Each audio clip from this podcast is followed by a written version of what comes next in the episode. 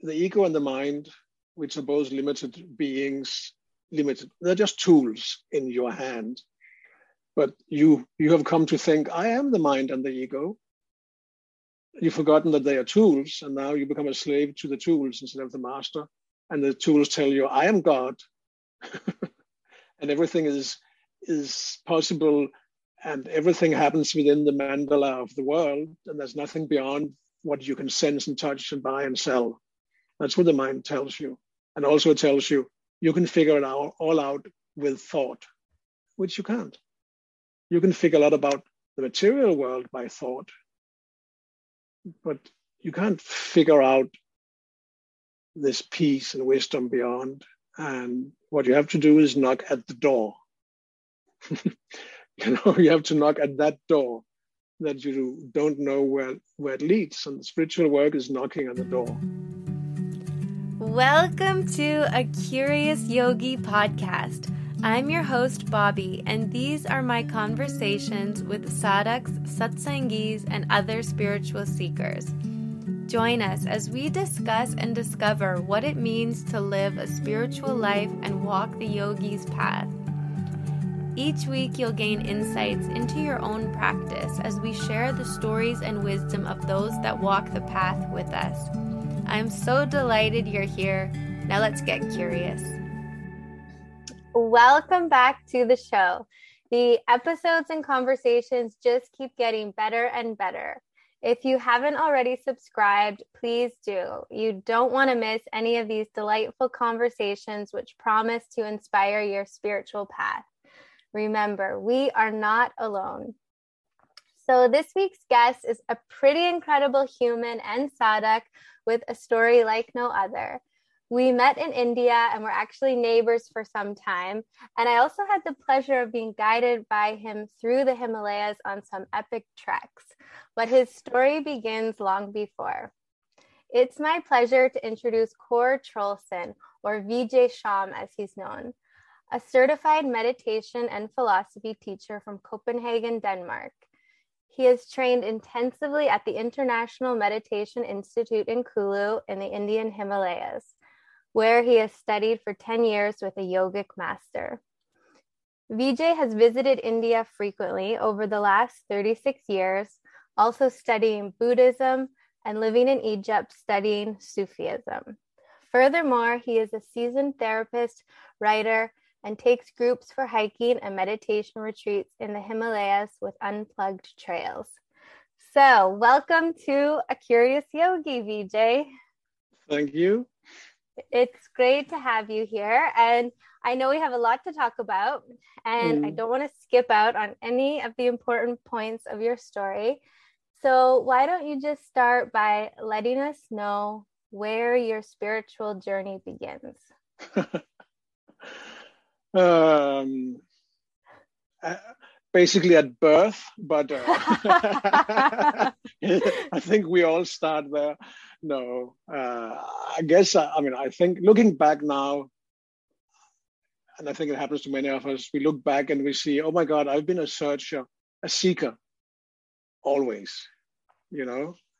And you don't realize it until you meet somebody who tells you that that's a gift, not a weirdness or a weakness or an unfitness for the normal world, which is often how seekers feel. But uh, yeah, I was interested in meditation and philosophy and anything Indian my whole since childhood, you know. Um, but uh, if I should put one point, one actually, it's a two-part thing how it happened. I think I never told you the first part. so I was 20, I was in India, and I totally loved being in India. It was like coming home, which I think many people experience that amazing feeling of coming home.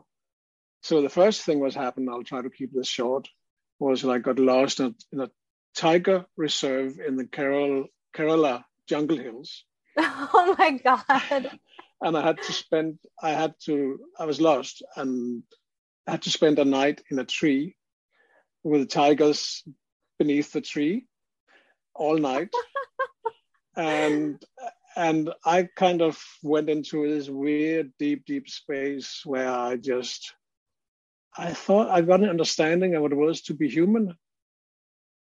You know, uh, like here I am sitting in this tree. I cannot fly, I cannot fight, I cannot hide. I'm probably smelly and noisy. And and I have no special physical ability like the animals have their superpowers. We have our mind.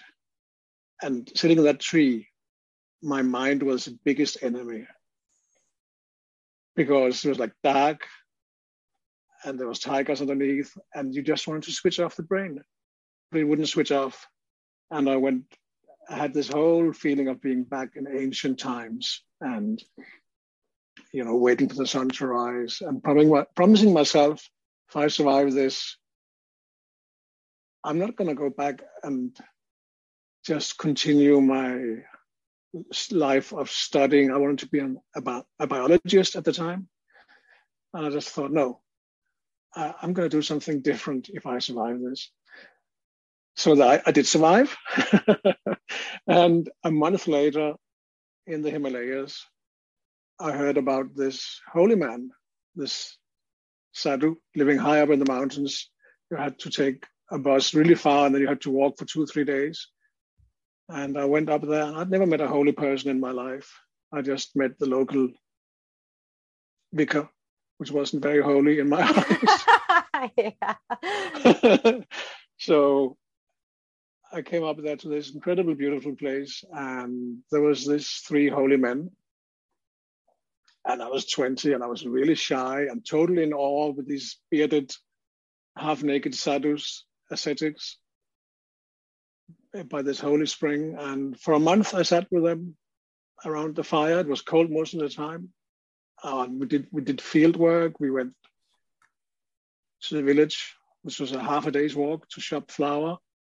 They didn't say much, but something happened to me during that month that I totally when I left that that sacred meadow after a month, my whole view of what I wanted to do with my life and what life was about had totally been flipped around and I walked down as a changed person. And it was just sitting in the presence with these guys. Um, I do think that Tiger experience had primed me for that. so uh, for me, that wasn't that was an awakening for sure. For sure, it was an awakening. And then I went back to Denmark, and for a long time, I kept dreaming about this Baba's, this one Baba who had a strong connection with. Uh, for, for years, actually, until for, forever. and then I ended up living in Egypt for a long time and was very interested in Egyptian esoteric knowledge, Sufism, studying Buddhism, very much into the history and um, also lost a little bit track of my spiritual path, kind of, but it was always there. Then I become, became a homeopath. And through that, I started going to homeopathic um, conferences in India and started really thinking about this Baba again and went to, to the valley and the place where he lived, but he was no longer there. And I could not remember his name except as Babaji, which is a common, it's just a title for Reverend Father, or something like that. So, but through the seminars, I met uh, Rebecca, who is a homeopath also in the ashram. And she said, I live in that valley. So she lived in the same valley as the Baba, or the side valley. So immediately I was drawn to her and, and it's like, this is, I want to go and visit you. And we started making seminars together. And then she said the first time I was there, she said, do you want to meet my guru? I live at an ashram. And I was like, mm, yeah.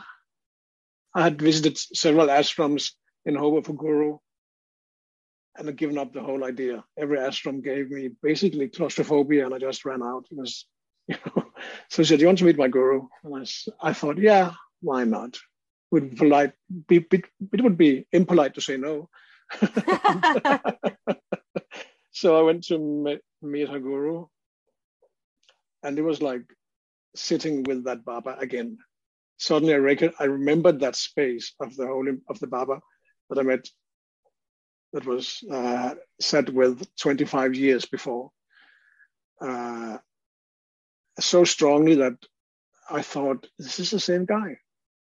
But obviously, it's not the same guy. Totally different looking, but felt like it was the same guy. Felt like he would suddenly turn around and say, "It's me." In disguise. and then I started visiting the ashram very often, and eventually I moved there, and he became my guru. And oh my God, uh, I never thought and I never knew what a guru really was. I realized I never understood what the need of a guru was until I met this guy because in his presence, more than in by his words, in his presence, which covered the entire ashram, well, covered the entire valley, basically, everything was sped up.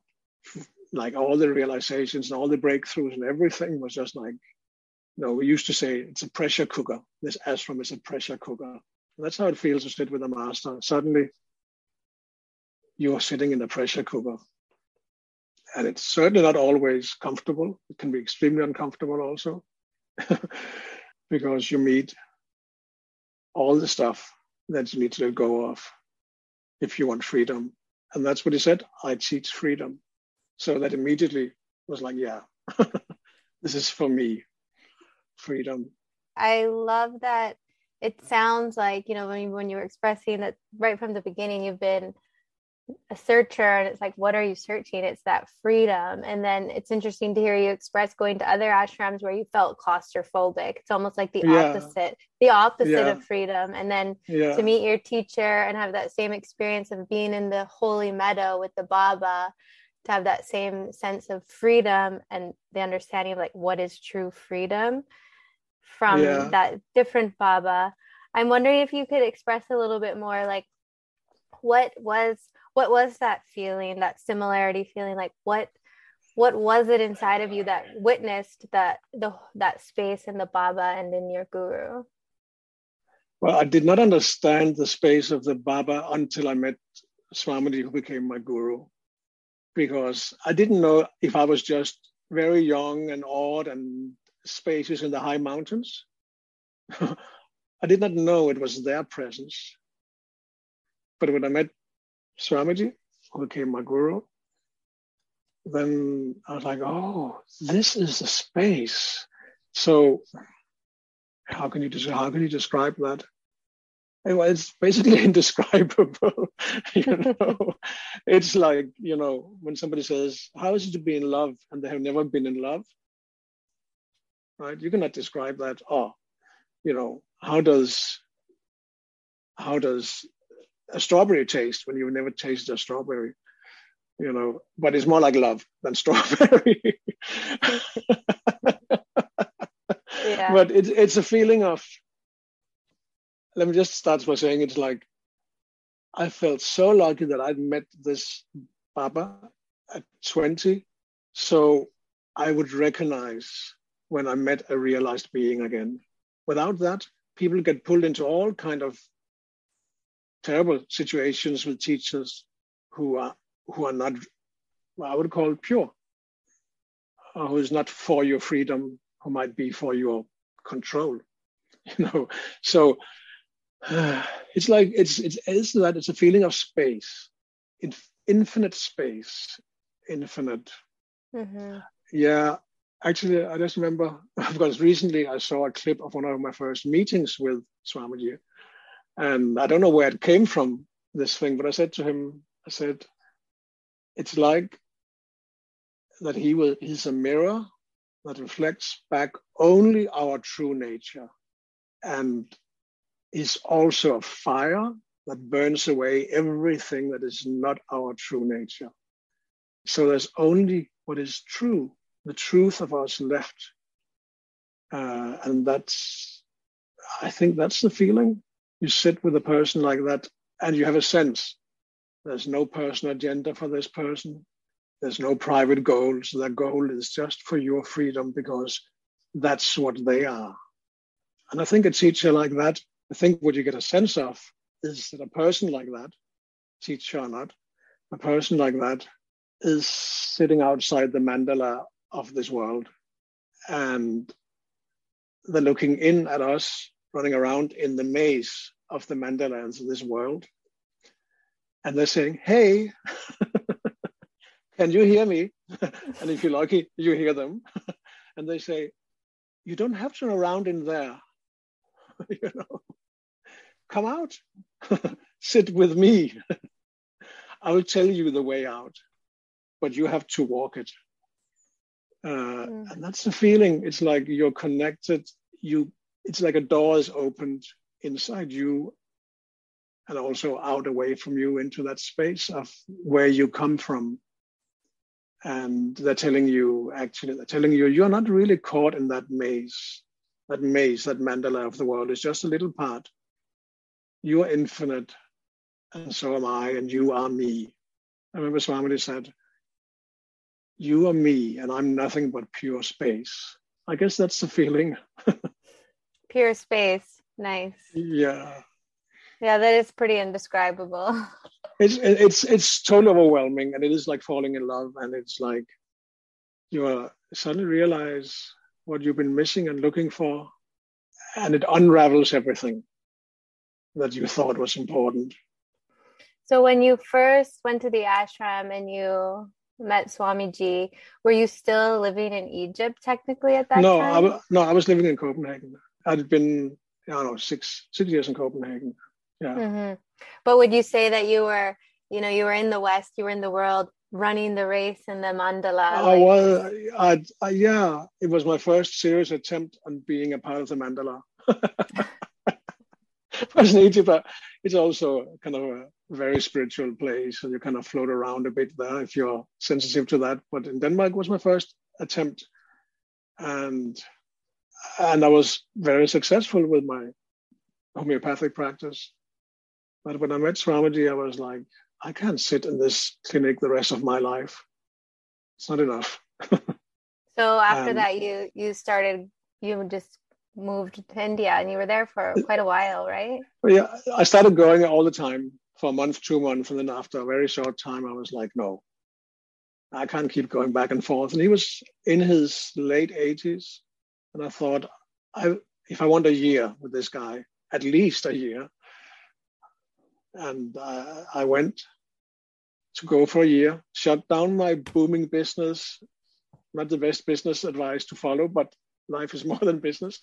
And then I went there and I stayed for five years and only left because my visa and my money ran out. Otherwise, I wouldn't have left at all. Uh, for me, it's the most the most important thing that's happened in my life. Nothing compares to it. And like Swamiji said, this will ruin you for the world. and lucky, so lucky you, lucky certainly, us. It certainly has ruined me for the world. I just can't take it serious the way I did before. And by the world, I also mean my inner dramas. it's mm-hmm. also the world. There's mm-hmm. no separation between the inner and the outer drama, really. Mm-hmm. And I know you just um, you touched on Swami's teachings, which are essentially teaching freedom. But could you speak a little bit to thread that you've encountered with the teachings of Swami and what the what the basis of those teachings were and how they relate to the other philosophies that you've studied? And I know you're continuing to study and expand your awareness of these yeah. spiritual principles. That's a big question. it's kind of like a question on a question on a question. Uh, in a way, you could say Swamiji's central teaching is a total deconstruction of everything you think you know. It's the self inquiry, it's asking yourself about, and he did that every day. Every concept you picked up, even from him, he wouldn't allow you to wouldn't allow you to hold that concept. He would always challenge that concept. So you know, it's called self-inquiry, which means can mean you can actually say it's both asking, what am I? But also asking, what is the self, which is a word for the all permeating spirit, consciousness, space, God, whatever name we can call that, life. That thread is also what made me study homeopathy. It's the wish to know what's behind it all. You know, what's the pattern behind the appearance? Um, was always something I always thought there must be something. I always had this feeling everything can be read, you know. It's true. You can read hands and feet and eyes and faces. Everything is telling us a story. And and that's what drew me to homeopathy. And that's also what drew me to, you know, to, to Sufism and to Buddhism and uh, studied a lot of Jung and all this. It's that feeling that, well, there's something beyond the visible. There's on something beyond the apparent reality. And that's also what artists work with. I was a painter for many years. And those are also like windows to the beyond. If it's good art, it's a window to the beyond. What I really loved with Swamiji was that he had language for that. And in generally Indian philosophy, if we can call it that, has language for that in a more sophisticated way than anywhere in the world, any tradition in the world. At the same time, they also are very much aware that language can only go so far. There's a limit to language. So you don't get caught up in concepts and dogma and scriptures. They're just gui- guides, pointers. I guess, yeah, the threat was very much a sense of seeing something beyond, which I guess I had since childhood, and then mm-hmm. you know searching it, searching, searching, searching. I do think everybody searches that in their own way, but not everybody takes it into the spiritual realm. They may might just have a sense of it and look for it in love or possession or beauty, but there's something beyond that, beyond those appearances too, which you can call that space or that thing beyond the mandala of life the wheel of life, the force, the power behind everything. And with Swamiji, which I still appreciate to this day, he taught us meditation, which which is an encounter with that indescribable space. And he himself, as a presence, was an example of that indescribable space. And he himself, as a teacher, was very much also teaching us what can the mind do? Where are the limits of mind? What are the pitfalls of mind? And so it's like unraveling the whole mind story, unraveling you from mind and from your story. And I think both are very necessary. The mental, intellectual work of reading, writing, discussing, picking apart, understanding, and then the pure experience one without the other doesn't work. Meditation alone doesn't work. He used to say meditation can make you uninvolved, but it can't make you free. And studying, oh, there was just a, a quote I read today in this the Gnostic Gospels that I'm reading, and it said something like, "A man can know everything, but without self-knowledge, he knows nothing." Right, and so I felt that Swamiji he did that it all comes down to self knowledge. Even the most complicated scriptures and intellectual Sanskrit terms, they're, they're there to bring you to that. Do you think that that self knowledge is accessible or possible in one's life without finding a guru like you said before there's so many hmm. te- you know teachers yeah. out yeah. there and and I, I'm just like thinking of a listener who is like, I yeah. want to find a teacher, but what a feat in this year 2022, you know? Well, there are examples of people who just, you know, like Ramana Maharshi or Sadhguru, who just spontaneously realize they then say it's because of work done in past lives. I don't know if all the listeners believe in past lives, but I think it's rare that you do it without a teacher. But mm-hmm. the good mm-hmm. teacher also tells you, you know, it's all in you. it shouldn't be mistaken for you already know it all because it it's like the knowledge you're looking for is kind of hidden by the worldly knowledge you know it's just like a psychologist can point out your habits and flaws and stuck places. A guru does that on a much deeper level saying hey look at that look at that. They keep you know holding you to the fire so to speak. So i think it's in my personal experience what happened when i met my guru was that everything just went into warp speed you know? So uh, there's a reason for the tradition of teachers and pupils is that we can't see our own mind. We can't see ourselves. And we are so e- we so easily accept teachers in all other fields right? But to accept it in this field which is a very difficult field an intangible field and a field we're not used to even discussing to think that we don't need it in this field is i think it's wrong mm-hmm. at least look at least look it seems almost like reaffirms like the need for a teacher that it's so narrow-minded to think to have the the resolve that oh, I don't need a teacher for this inner work. It's almost like yeah. just reveals how narrow-minded the mind is, like how non-expansive yeah. it is.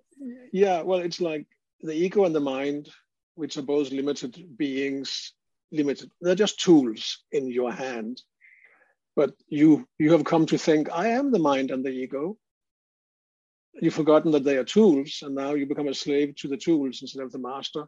And the tools tell you, "I am God," and everything is is possible, and everything happens within the mandala of the world, and there's nothing beyond what you can sense and touch and buy and sell. That's what the mind tells you, and also tells you you can figure it out all out with thought, which you can't.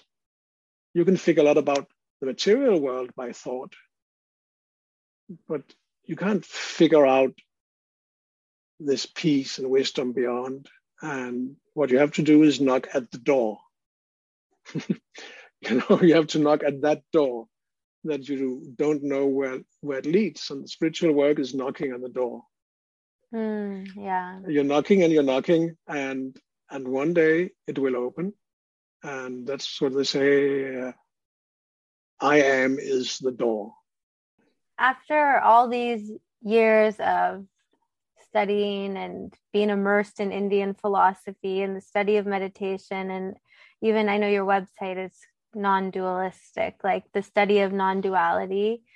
I was wondering if you could speak to, and also because I love learning Sanskrit words and spiritual, mm. um, spiritual terminology and practices, if you could speak to the five modes of learning. Yeah which yeah. come, from the Vedas. Yeah, it's funny. I never use Sanskrit words in my teaching because mm. people here don't know them. So, but but there's a, there's a concept about five modes of learning or stages. I, don't really think they are stages that come after each other. They keep, you know, you keep popping into those different modes of learning. They Vivek means discrimination. It means trying to see the real from the unreal, the truth from the untruth, the eternal from the changing, the constant from the crumbling. You know, you start asking yourself, what is true? What is the meaning of this? What am I doing here? Why am I here? What can I trust? Which words carry truth and which are just information about stuff? You know, that's Vivek. Often that's what I, that's one of the first things that happens. You're like, hey, what is this world? what am I doing here? Then another important thing, like it might also be the first one, is Vairagya, which means disillusionment, which in English is a terrible word. It means he's disillusioned, meaning he's sitting at the bar drinking, crying, he's lost his drive. But actually, it's a positive word. You're beyond illusion. Disillusionment, it's a great word. I think the reason why it's not a positive word in Western modern thought is that we want our illusions right yeah ignorance and, is bliss that thing. yeah yeah it's like i always thought that was so funny yeah so vairagya means disillusionment and in Indian philosophy, it's a blessing. It's it's the first step. You're disillusioned. You've done everything. You've achieved this and this and this and that. You've tried this method and that method. Da da da da da for happiness. You're seeking happiness and freedom, happiness and freedom, and you've done all these things, and still, it's not permanent. Your happiness, your freedom. You know, you like what happened to me. I got success in my field, and I was like, this is not enough. That's disillusionment, mild, but it can be very, very rough also. It can happen after you lose, uh, people lose something or people die. You're like disillusioned. This world is not going to give me what I thought it was going to give me. Or at least the methods the people around me told me play tennis, buy a house, get married, whatever it is, be promoted, lose weight, get a head, get a hair transplant, eat ice cream. then you will be happy. And it's true, you get glimpses of happiness. Uh, but what made you happy now will not make you happy next year or next year. You know, like one ice cream is not enough. it fades. Then you have to eat another one and another one and another one. So it's kind of how we get addicted to the world. Addiction is, you know, when something gives you a, a short bliss and then you go down, and then a short bliss and then you go down. And after you've done that enough, you can be lucky enough to be hit by disillusionment, vairagya. And then you start asking, what is this? What is truth? Where is it? What am I looking for? What's the purpose? So those two are kind of, you know, they're big things. And a teacher can take you through disillusionment. Without a teacher, it's difficult because you just think, I'm a loser, right? I don't get it. you know, I'm stupid. I'm, you know, you feel foolish. And then uh, which means to listen. In modern times, to read also it means so you start listening to teachers, reading texts, and discussing with other people this whole idea of what's the meaning, what is truth, what's the purpose, how can I discern the constant from the changing, crumbling from the solid. And that's also a phase. But again, I don't think they come after each other. They, they come. You will go through several rounds of disillusionment, several rounds of asking, is this true? I had a time in the ashram where I had severe vairagya about the whole ashram, silly disillusionment about the whole ashram. I was like, is this even working? Are any of these people achieving anything? Am I? Is my guru even, does it work for him? And, you know, it felt terrible at the time. But I think you have to ask yourself those questions. Then there's manan. Man means mind, and manan means mind work.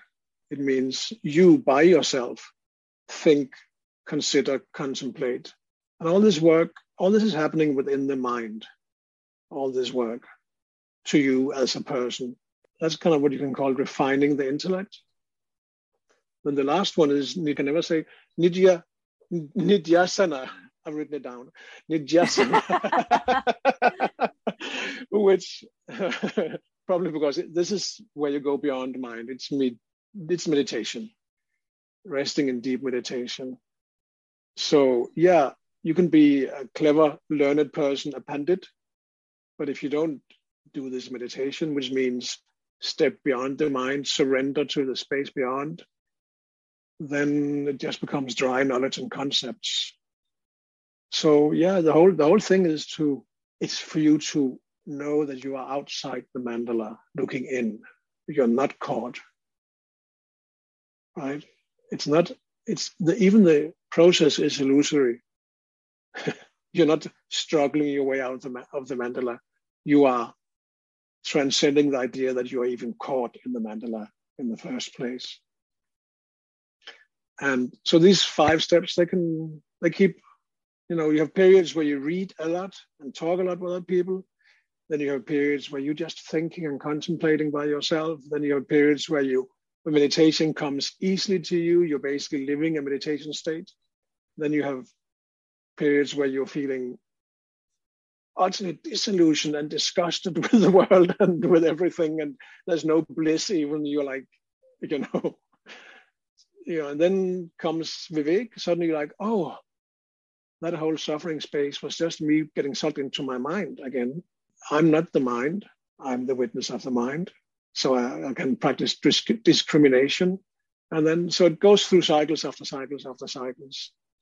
And it just becomes more and more and more subtle how you get caught. The disillusionment, disillusionment becomes about more and more subtle things. Doesn't mean they become easier, just subtler. would you say that in your own personal practice these are kind of like the pillars or the what you call on when you're going when your sadhana is suddenly changing or or you're going through yeah. periods where things are as if crumbling i loved how you expressed in yeah well, they're, they're supposed to they are supposed to crumble right? Yeah i mean i always I always try to keep something in my bag that I, I can read.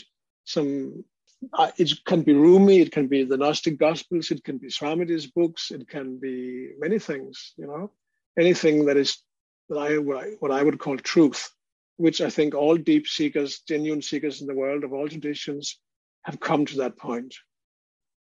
Um, I always try to keep something like that around. Then I try to always be aware to have good company or be alone, right? that is for the Shravan in a way, that's for the interaction.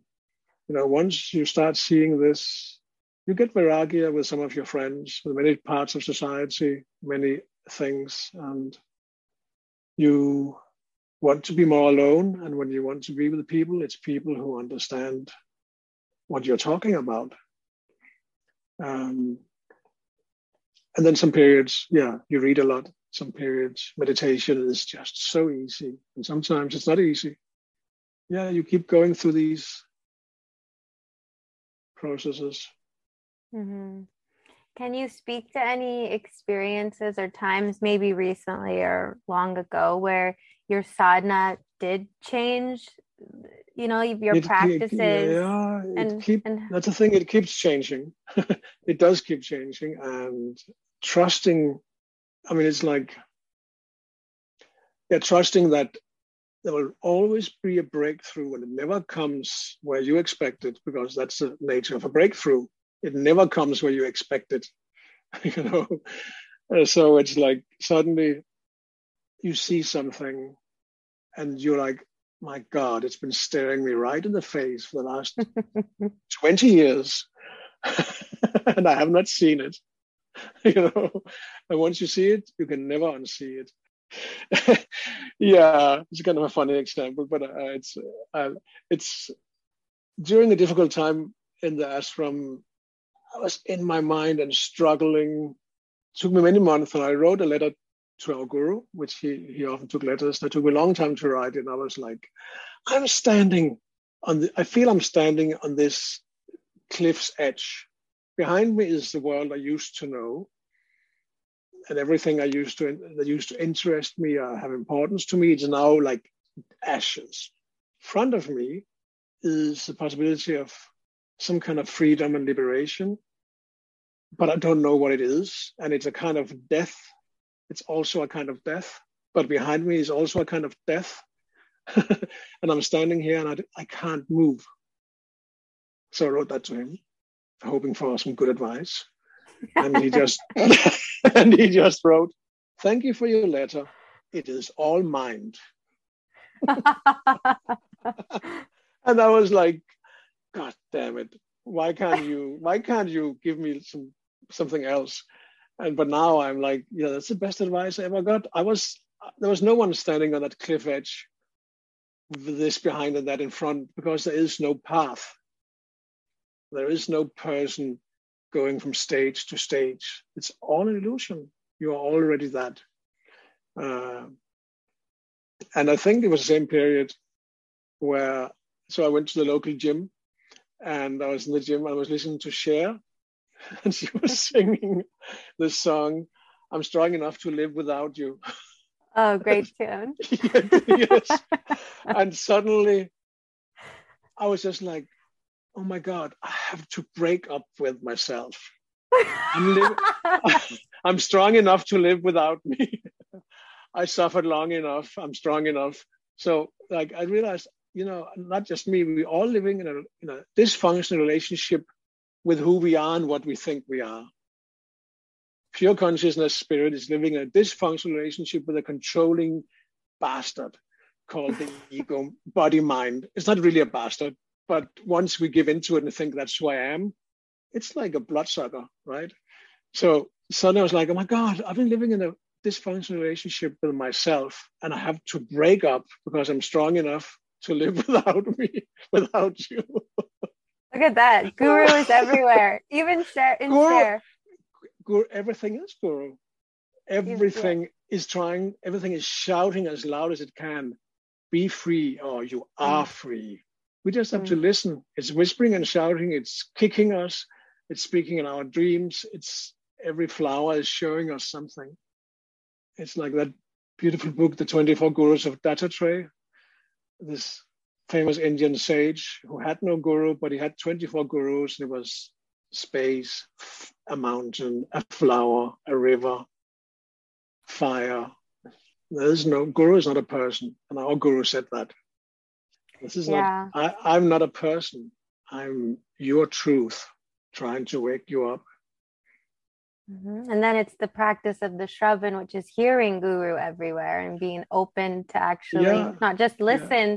To the world around you, but to hear the space and actually hear so that we hear that the truth resonates. Yeah, what we're hearing is ourselves. So it is true. We know it all, but somebody sometimes have to take our hand and say, let's walk together, you know. Uh, mm-hmm. Uh, somebody who's walked, who's done it. Mm-hmm. Yeah, and and just hearing you express about Dattatreya's 24 gurus, the mountain, and this, it made me think of your connection with nature. And I know, like being in India together, how connected you are to the mountains, to nature. Mm. Like, I was wondering if you could speak to that a little bit, how that has impacted your sadhana, yeah. or what that connection is. One aspect was that being in the pressure cooker of the ashram, somehow getting out and just being a body walking in the mountains, timeless mountains, was a way of integrating all that in a way. You know, it was it was part of the sadhana. Uh, uh, yeah, nature too.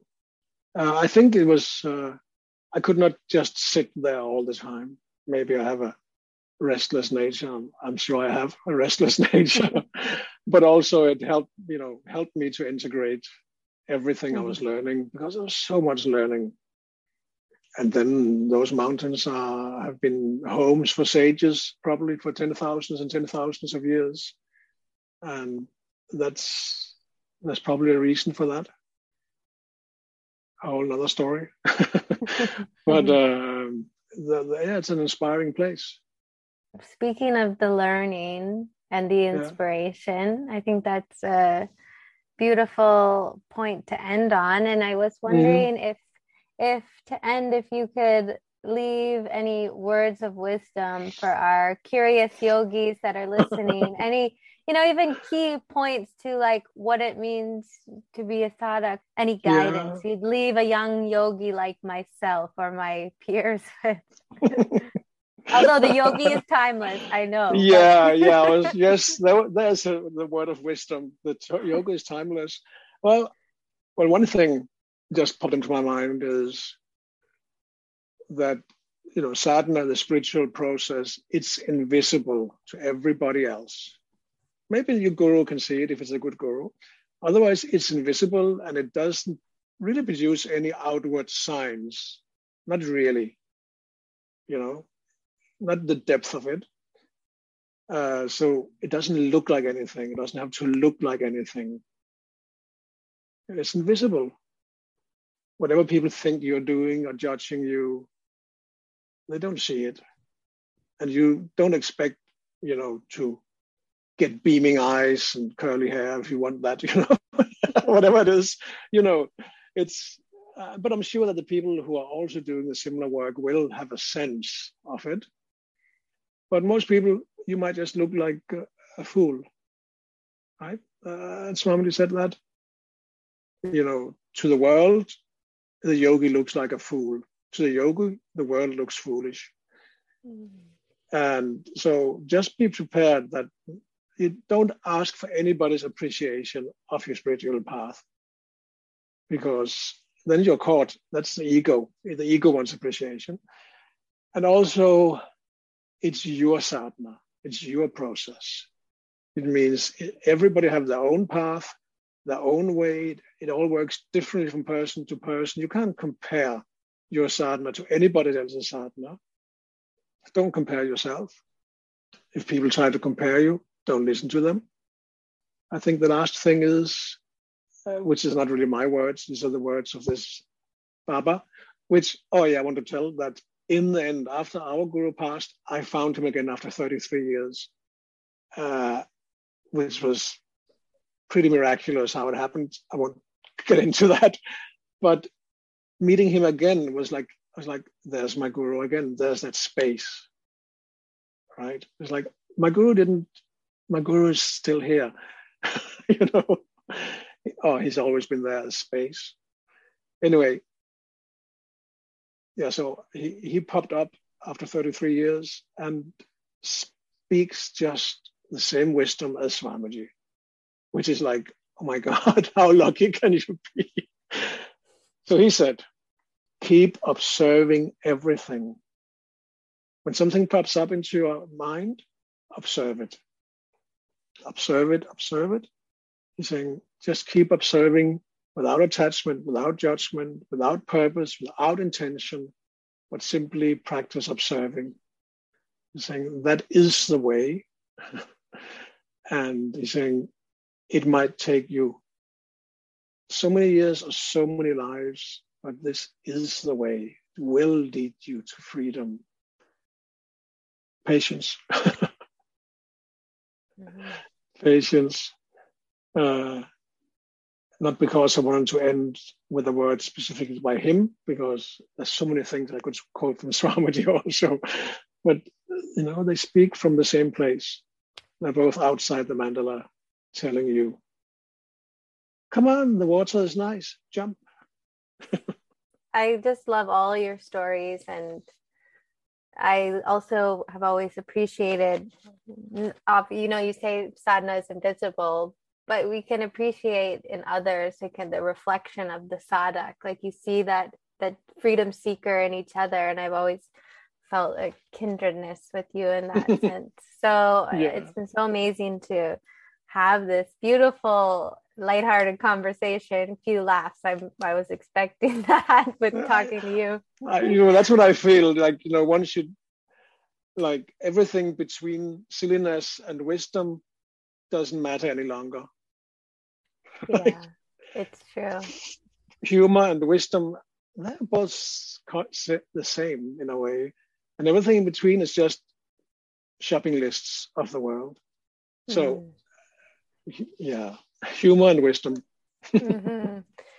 So, is there anything that you'd want to share with our listeners that you're working on next or where people can working find you? on so i'm I'm in Copenhagen, and every Sunday I do a free meditation, guided meditation, and dialogue class. You can also join on Zoom, and it's free. It's at two o'clock Danish time. So that, I always do.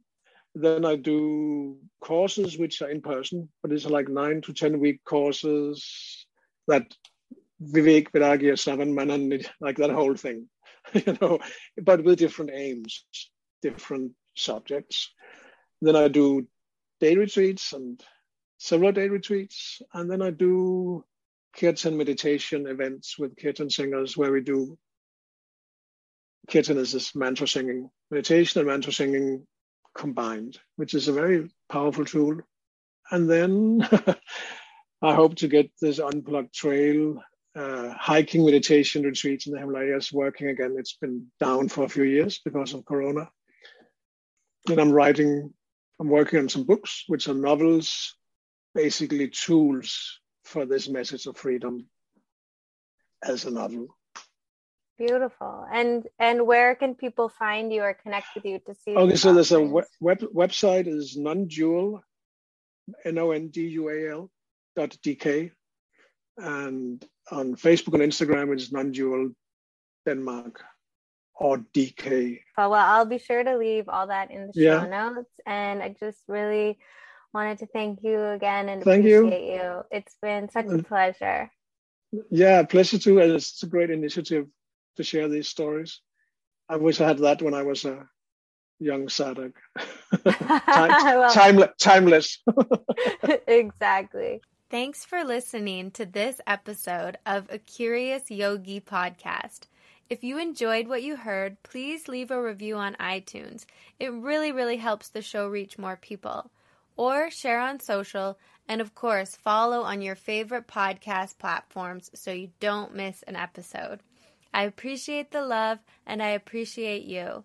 Let's stay curious, connected, and keep walking the yogi's path together. In oneness and delight, this is Bobbi signing off until next time.